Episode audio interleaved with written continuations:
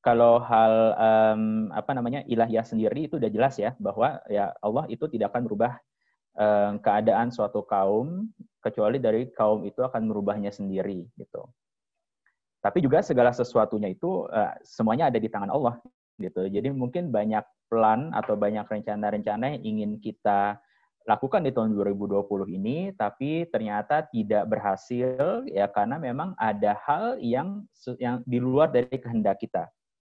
Tapi di sisi lain ada rencana-rencana di tahun 2020 ini yang semestinya bisa kita kerjakan, yang semestinya kita bisa selesaikan, tapi tangan kita tidak menyelesaikannya. Jadi sekali lagi ada ada dua parameter ya, itu parameter ilahiyah dan juga parameter insaniah. Nanti coba kita lihat dua parameter ini bagaimana kita men-set up tahun 2021 kita, tapi juga tidak hanya tahun 2021 tapi beyond sampai ke tahun-tahun berikutnya. Gitu. Kita akan fokus kedua nanti ya. Mungkin saya akan mulai dulu dari parameter yang kedua itu parameter insaniah. Saya ada satu kisah inspiratif. Mungkin teman-teman di sini ada yang tahu um, perusahaan BioNTech. Ada yang tahu nggak? Tahu, Tahu apa tuh? Perusahaan apa tuh? Memproduksi vaksin, Mas. Produksi vaksin. Ya. Oke. Okay. Tahu nggak siapa siapa CEO-nya? Tak tahu, mas, tahu mas, lupa. Siapa? Bukan bukan orang Jerman ya, bukan sih namanya saya lupa. orang ter bukan. Orang mana? Turkish Stemmige Deutsche. Hmm, iya betul betul. Namanya Ugur Zahin. Ya, dia orang orang tuh orang Turki ya, sama kayak kita. Dia imigran. Bedanya adalah dia datang ke sini tahun uh, usia 5 6 tahun gitu ya. Kita mungkin usianya udah uh, 18, 19, 17, 18, 19 ya datang ke sini gitu ya.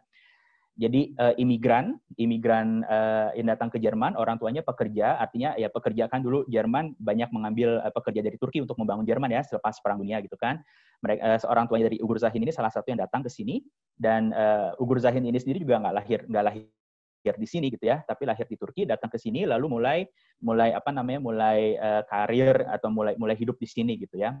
Um, ada satu cerita yang unik ketika dia SD ya dia sempat dipandang sebelah mata banyak seperti seperti banyak apa namanya banyak teman-teman eh, atau atau kerabat-kerabat kita atau mungkin kita sendiri gitu ya karena kita imigran kita banyak dipandang sebelah mata gitu ya dianggap tidak mampu dan lain sebagainya.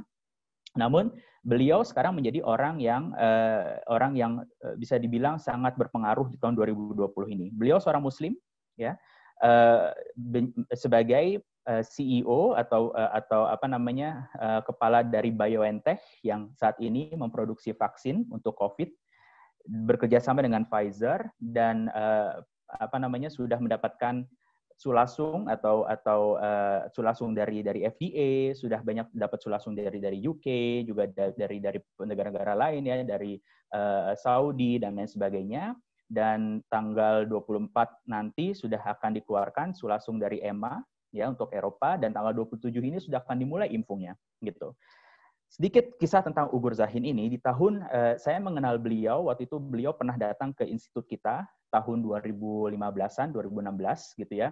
Beliau ini uh, backgroundnya bukan bukan imunologi uh, uh, infection ya. Jadi kalau di dunia imunologi itu ada ada infeksi, ada cancer, ada auto autoimmune disease sama ada alergi. Kalau bidang saya bidang autoimmune disease, bidang uh, Profesor Ugur ini adalah cancer immunology.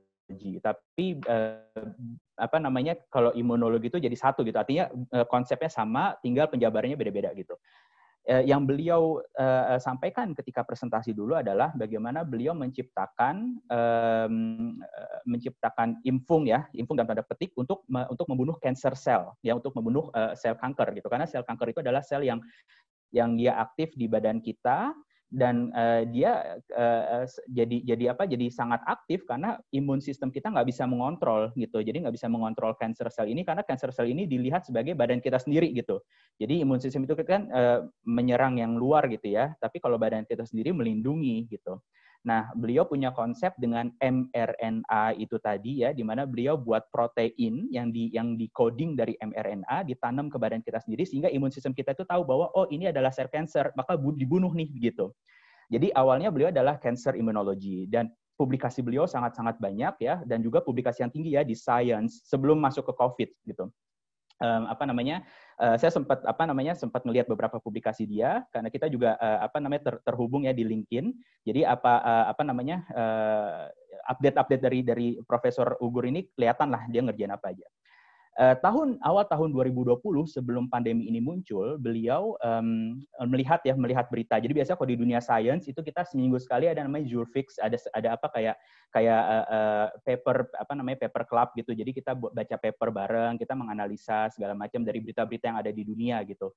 Dan beliau mengangkat tema ini gitu. Wah, ada pandemi nih di Cina muncul. Bahkan eh, ini bakal jadi bakal jadi sebuah pandemi besar nih maka sebelum pandemi itu muncul, sebelum pandemi itu jadi global, Januari beliau men-switch ya, men-switch uh, uh, apa namanya produksi cancer imunologinya menjadi infection immunology. Jadi di Januari beliau sudah mulai buat konsep bagaimana membuat infung untuk meng mengalahkan uh, penyakit ini, COVID gitu.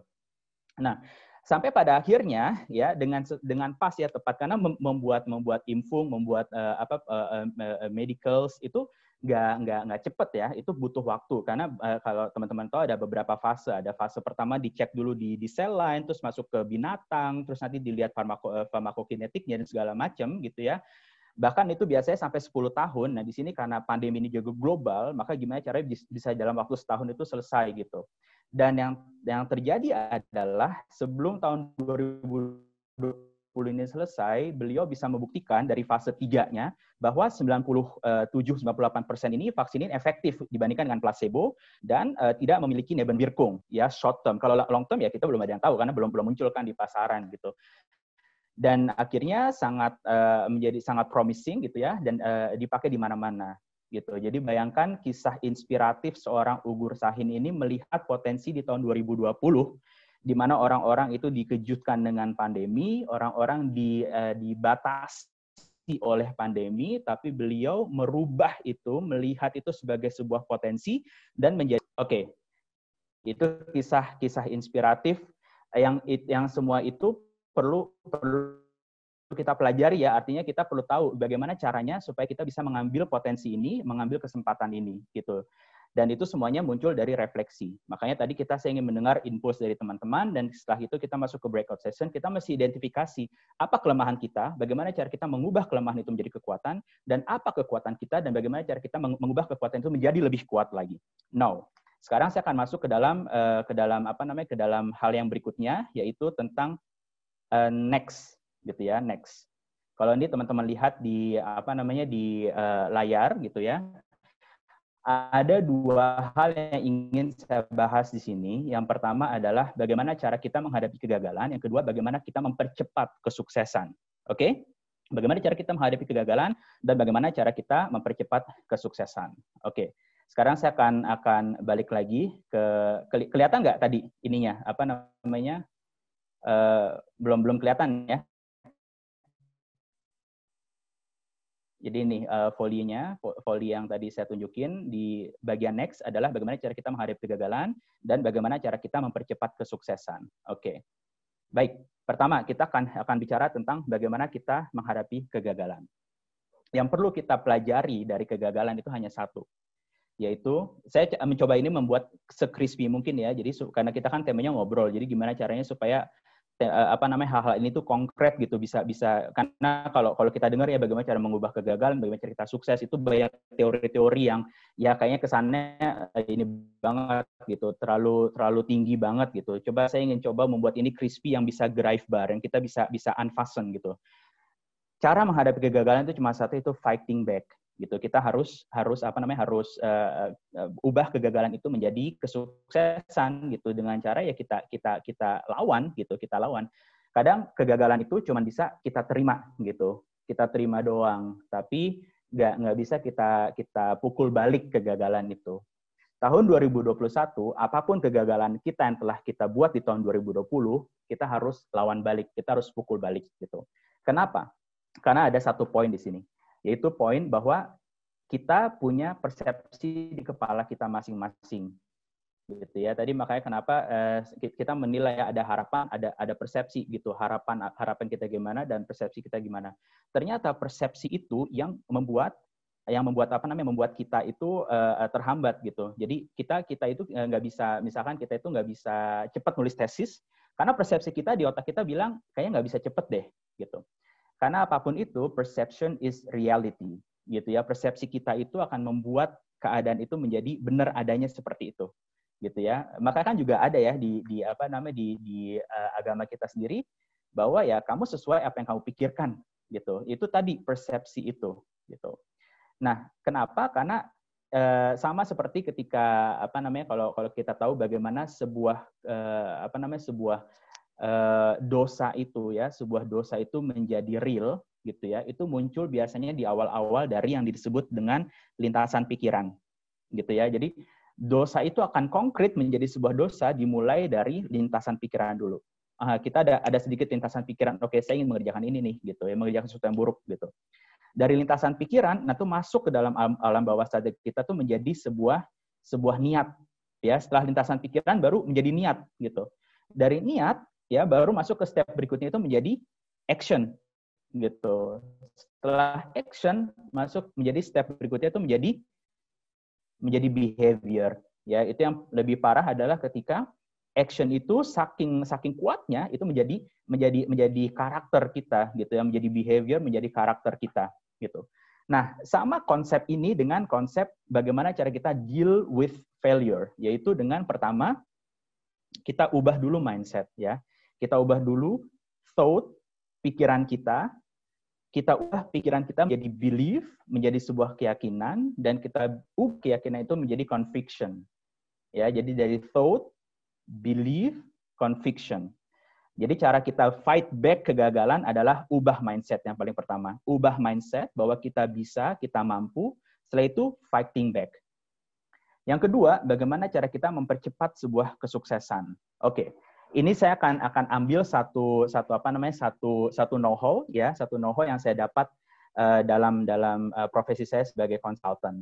Saya konsultan di bidang manufacturing ya di bidang manufacturing itu seperti uh, tema-temanya adalah bagaimana cara kita punya produksi yang bagus ya. Um, bagaimana cara sebuah perusahaan itu dia dia mengeluarkan mengeluarkan output yang bagus gitu ya. Artinya dia cost-nya reduce, productivity-nya naik gitu dan segala macam gitu. Dan teman-teman mungkin tahu di sini ada banyak-banyak metodologi ya, kayak Six Sigma, kayak misalkan Toyota, dia punya metode sendiri dan di perusahaan saya itu kita punya metode yang yang uh, uh, eksklusif yang kita dapat dari Procter and Gamble PNG yang disebut sebagai IWS yang namanya Integrated Box System gitu. Integrated network system itu adalah uh, konsep di mana semua sistem itu itu bisa saling ber, berkesinambungan untuk membuat in process measures ya. In process measures itu adalah input yang kita bawa ke dalam untuk merubah sesuatu menjadi positif. Sekali lagi ya input yang kita masuk ke dalam untuk merubah sesuatu menjadi positif. Contoh konkret misalkan gini perusahaan ingin uh, memproduk produksinya naik gitu ya, produksinya naik. Produksi naik itu hanya hanya mampu terjadi apabila mesinnya itu nggak nggak dikit-dikit mati, dikit-dikit mati gitu. Biasanya kan masalah di perusahaan, masalah di pabrik-pabrik itu adalah mesinnya mesin itu bisa 100%, dia cuma bisa 20% gitu. Itu ada ada satu uh, eh, KPI ya, Key Performance Indicator yang namanya uh, eh, OAE gitu. Mungkin ada teman-teman udah tahu gitu ya. Jadi mesinnya 100%, si mesin ini cuma bisa 20% karena dikit-dikit mati, dikit-dikit rusak, dikit-dikit maintenance dan segala macam gitu. Nah, sekarang gimana cara kita menaikkan OAE atau OEE dari 20% ini menjadi katakanlah 80%? Kita harus punya namanya in process measures yaitu kita mesti cek misalkan kita mesti cek keadaan mesin itu tiap hari. Kita mesti punya konsep bagaimana uh, bagaimana handling defect mesin misalkan. Kita masih harus punya konsep uh, bagaimana uh, frekuensi kita cleaning, uh, uh, frekuensi inspection dan lain sebagainya. Kita masih punya konsep bagaimana kita handling dengan mesin parameter dan lain sebagainya dan lain sebagainya. Itu adalah disebut dengan in process measures, hal sesuatu yang bisa merubah keadaan menjadi positif. Sekarang kita ubah ke dalam bentuk konkret yang kita jalani saat ini. Um, saya mau kasih satu satu cerita ya, satu cerita uh, tadi saya bilang tahun 2020 ini alhamdulillah saya berhasil meraih satu uh, satu plan yaitu uh, terpromosi menjadi manajer. Awalnya adalah saya melihat kesempatan saya untuk menjadi manajer itu bisa dibilang 0%. Kenapa? Karena uh, saingannya banyak gitu ya, saingannya banyak dan apalagi tambah lagi corona gitu ya. Pasti perusahaan dia punya punya apa namanya punya Sparmas nama ya, dia nggak uh, nggak nggak banyak menaikkan orang di tahun ini dan itu sudah sudah ter sudah terkomunikasikan ke kita gitu ya bahwa tidak akan banyak terjadi promosi di tahun ini. Terus uh, waktu itu saya juga apa namanya belum punya tema yang yang konkret yang bisa saya bawa untuk naik uh, apa namanya ke ke level berikutnya gitu. Nah, di sini saya men-setup gimana caranya saya bisa menaikkan probability saya dari 0% menjadi lebih naik menjadi uh, 10, menjadi 20, menjadi 30 sampai sampai mendekati 100%. Gitu. Yang pertama yang saya lakukan adalah saya melihat di sini uh, apa namanya uh, uh, kalau saya kalau saya stay dalam dalam jadi saya saya waktu itu akhir tahun 2019 kemarin saya pindah tim gitu saya pindah tim kenapa saya pindah tim karena saya ingin mendalami sebuah tema yang tema itu menjadi tema hype di tahun ini, di tahun-tahun berikutnya. Tema hype itu misalkan tema digitalisasi gitu. Kalau saya stay di tim yang lama, tema digitalisasi itu hanya separuh bisa saya jalankan. Sementara kalau saya pindah ke tema manufacturing ya, ke tema production system, kita bicara soal industri 4.0, kita bicara soal apa namanya smart factory dan lain sebagainya, maka banyak tema yang akan bisa saya kerjakan. Dari sini saya merubah poin dan ini in proses measure saya dari 0% menjadi 5% ketika saya pindah tim, maka saya punya tema-tema yang dibutuhkan di beberapa tahun ke depan. Oke. Setelah itu nggak cukup dari situ, saya uh, apa namanya saya juga punya action yang lain. Actionnya misalkan saya harus tahu nih ketika nanti saya pitch gitu ya siapa aja yang akan menilai saya. Gitu ada ada satu ada panel ya, panel isinya beberapa partner. Di situ dia akan menilai menilai performance kita, juga menilai uh, tema kita dan lain sebagainya. Dan di situ saya melihat siapa aja yang akan duduk di panel itu. Dan apa yang saya lakukan, saya teleponin mereka satu-satu. Saya teleponin mereka bukan karena ingin apa ibaratnya menjilat ya, tapi karena saya ingin kenalan dulu sama mereka. Mereka harus kenal dulu sama saya. Jangan baru kenal nanti pas lagi di pitch. Tapi mereka harus kenal dulu saya, mereka harus tahu dulu tema saya apa, dan saya akan minta feedback dari mereka tentang tema saya. Dari situ, dari lima persen tadi, saya bisa menaikkan probability saya menjadi eh, katakanlah 50 persen, 50 sampai 60 persen. Kenapa? Karena saya sudah menyampaikan tema saya nanti apa, setelah itu saya sudah dapat feedback dari mereka dan feedback ini adalah bentuknya buy-in. Artinya kalau saya kalau saya implementasikan feedback mereka di pitch nanti ya mereka tahu oh ini feedback dari saya nih. Ya udahlah eh, berarti oke okay nih dia udah bisa mendengarkan feedback dari saya gitu. Jadi saya bisa mengincrease probability kesuksesan saya di sini gitu. Setelah itu, saya juga uh, punya hal-hal yang lain ya. Misalkan saya uh, buat presentasinya se -se semaksimal mungkin gitu ya, sebaik mungkin setelah itu saya tahu bahwa teman-teman saya yang lain itu mulai apa buat pitch-nya itu dari dari rumah gitu ya lewat lewat internet gitu apa lewat lewat uh, Microsoft Teams kalau saya untuk menaikkan probability kesuksesan saya saya pindah saya buat presentasinya di kantor ya saya set up ruangan yang bagus sehingga uh, terlihat lebih profesional. Dari situ menaikkan probability pitch kesuksesan saya sampai 80% dan alhamdulillah hasilnya memang outputnya pitch saya sukses dan saya bisa mencapai goal saya.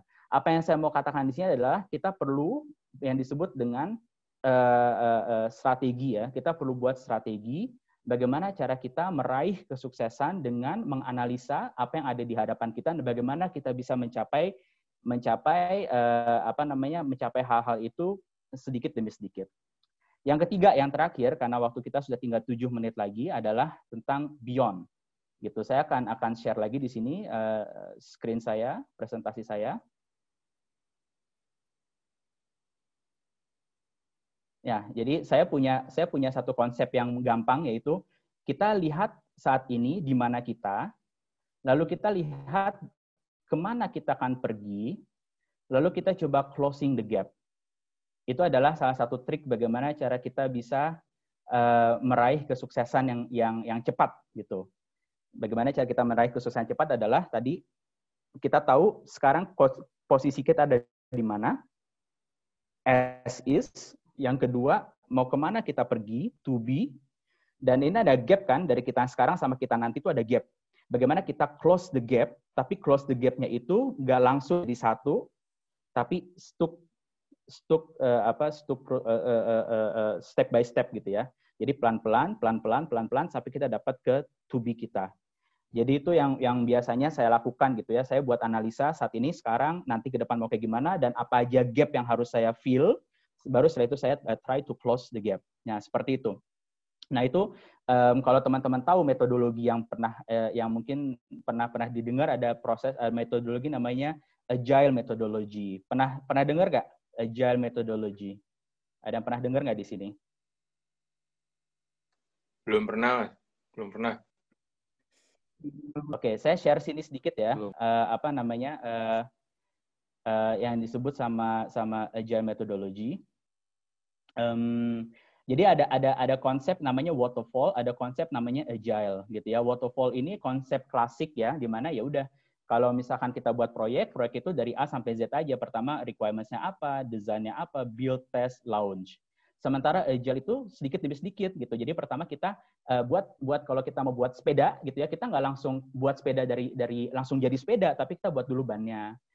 Kita buat kerangkanya. Dari kerangka sama bannya sepeda itu bisa jalan, tapi belum perfect. Baru setelah itu kita buat stangnya.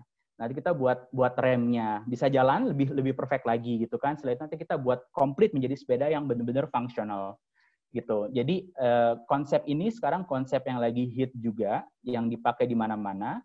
Jadi gimana caranya kita membuat sesuatu itu nggak langsung jadi tapi dalam produk-produk yang kecil tapi produk kecil itu udah bisa kita pakai gitu, udah kita bisa pakai walaupun nggak fully functional.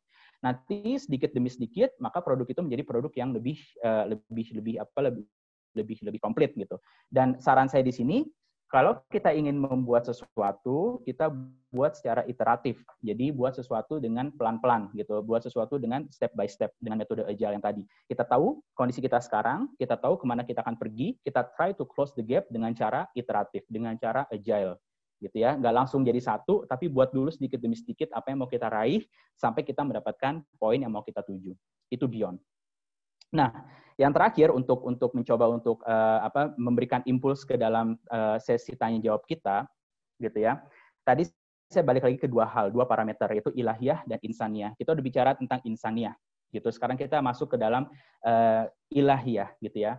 Tips dari saya um, terkait terkait dengan uh, terkait dengan ilahiyah itu hanya dua. Yang pertama adalah bagaimana kedekatan kita kepada Allah yang kedua adalah bagaimana ridho orang tua kepada kita. Itu kunci kesuksesan. Benar ya? Jadi saya saya cuma saya cuma bisa uh, apa namanya emphasize ini lagi. Kedekatan kita kepada Allah yang menentukan bagaimana Allah ridho kepada kita. Gitu. Tadi ada banyak hal ya, uh, apa namanya? ada ada plan yang mungkin Allah nggak memberikan ke, kepada kita karena mungkin belum yang terbaik buat kita atau mungkin waktunya belum pas kepada kita. Dan semua itu hanya mungkin diberikan kepada Allah kalau Allah ridho ke kita gitu ya. Allah suka ke kita maka kita mendapatkan apa yang kita harapkan. Yang kedua adalah ridho dari orang tua. Sekeren apa pun kita ya secanggih apa pun metode kita metode insaniah kita se apa ya sepinter apa pun kita serajin apa pun kita kalau orang tua nggak ridho ke kita jangan harap itu bisa terjadi. Ini beneran, ini nggak cuma satu ya, nggak cuma satu apa satu uh, case, tapi saya mendengar banyak case di mana ridho dari orang tua, doa dari orang tua itu ternyata itu adalah kunci kesuksesan kita. Kita biasa-biasa saja, tapi kalau orang tua kita ridho, orang tua mendoakan kita selalu, gitu ya, maka kebiasa-biasaan kita ini menjadi sesuatu yang lebih spesial dan kita bisa duish menghadapi tantangan-tantangan ke depan. Maka oleh karena itu, jangan lupakan orang tua kita, komunikasi kepada mereka, eh, tanyakan kabarnya. Sekarang media komunikasi sudah gampang, WhatsApp dan segala macam. Minta doa kepada mereka, jangan lupakan itu. Itu uh, untuk masalah ilahiyah. Untuk masalah apa namanya, masalah insaniah ya, masalah menschlich kita, menschlich apa, menschliche Ebene kita perlu seorang mentor dalam hidup kita. Mentor itu bukan orang yang yang uh, bukan bukan jadi fix gitu. Eh, lu jadi mentor gue ya nggak kayak gitu juga. Tapi cari uh, apa kira-kira role model siapa yang bisa kita yang bisa kita ikuti gitu ya artinya kita bisa mendapatkan mendapatkan masukan dari dia mendapatkan saran dari dia karena kita nggak mungkin bisa menghadapi berbagai macam tantangan yang ada di dunia ini sendirian kita perlu input gitu ya jadi saran saya adalah perkuat uh, cari seorang mentor yang kedua adalah perkuat network Kenapa? Karena awalnya saya juga berpikir ah network kayaknya nggak penting banget. Ternyata network itu penting gitu ya. Bagaimana uh, sebuah lingkungan itu bisa mempengaruhi mempengaruhi kesuksesan kita. Yang ketiga, mulai banyak uh, apa namanya mulai banyak memberikan input knowledge ke dalam ke dalam diri kita. Artinya kita banyak baca, kita banyak banyak mencari tahu tentang informasi-informasi yang baru gitu ya dari media-media yang ada. Yang keempat, buatlah diri kita itu lebih percaya diri. Gitu kita harus membangun self confidence kita karena self confidence kita adalah uh, apa namanya uh, senjata gitu ya, senjata untuk bisa bangkit dari keterpurukan, bangkit dari kegagalan dan mempercepat kesuksesan. Itu aja dari saya 15.20, kurang lebihnya mohon maaf. Kita masuk ke dalam sesi ngobras ya. Saya balikan lagi ke Rifan. Silakan Van.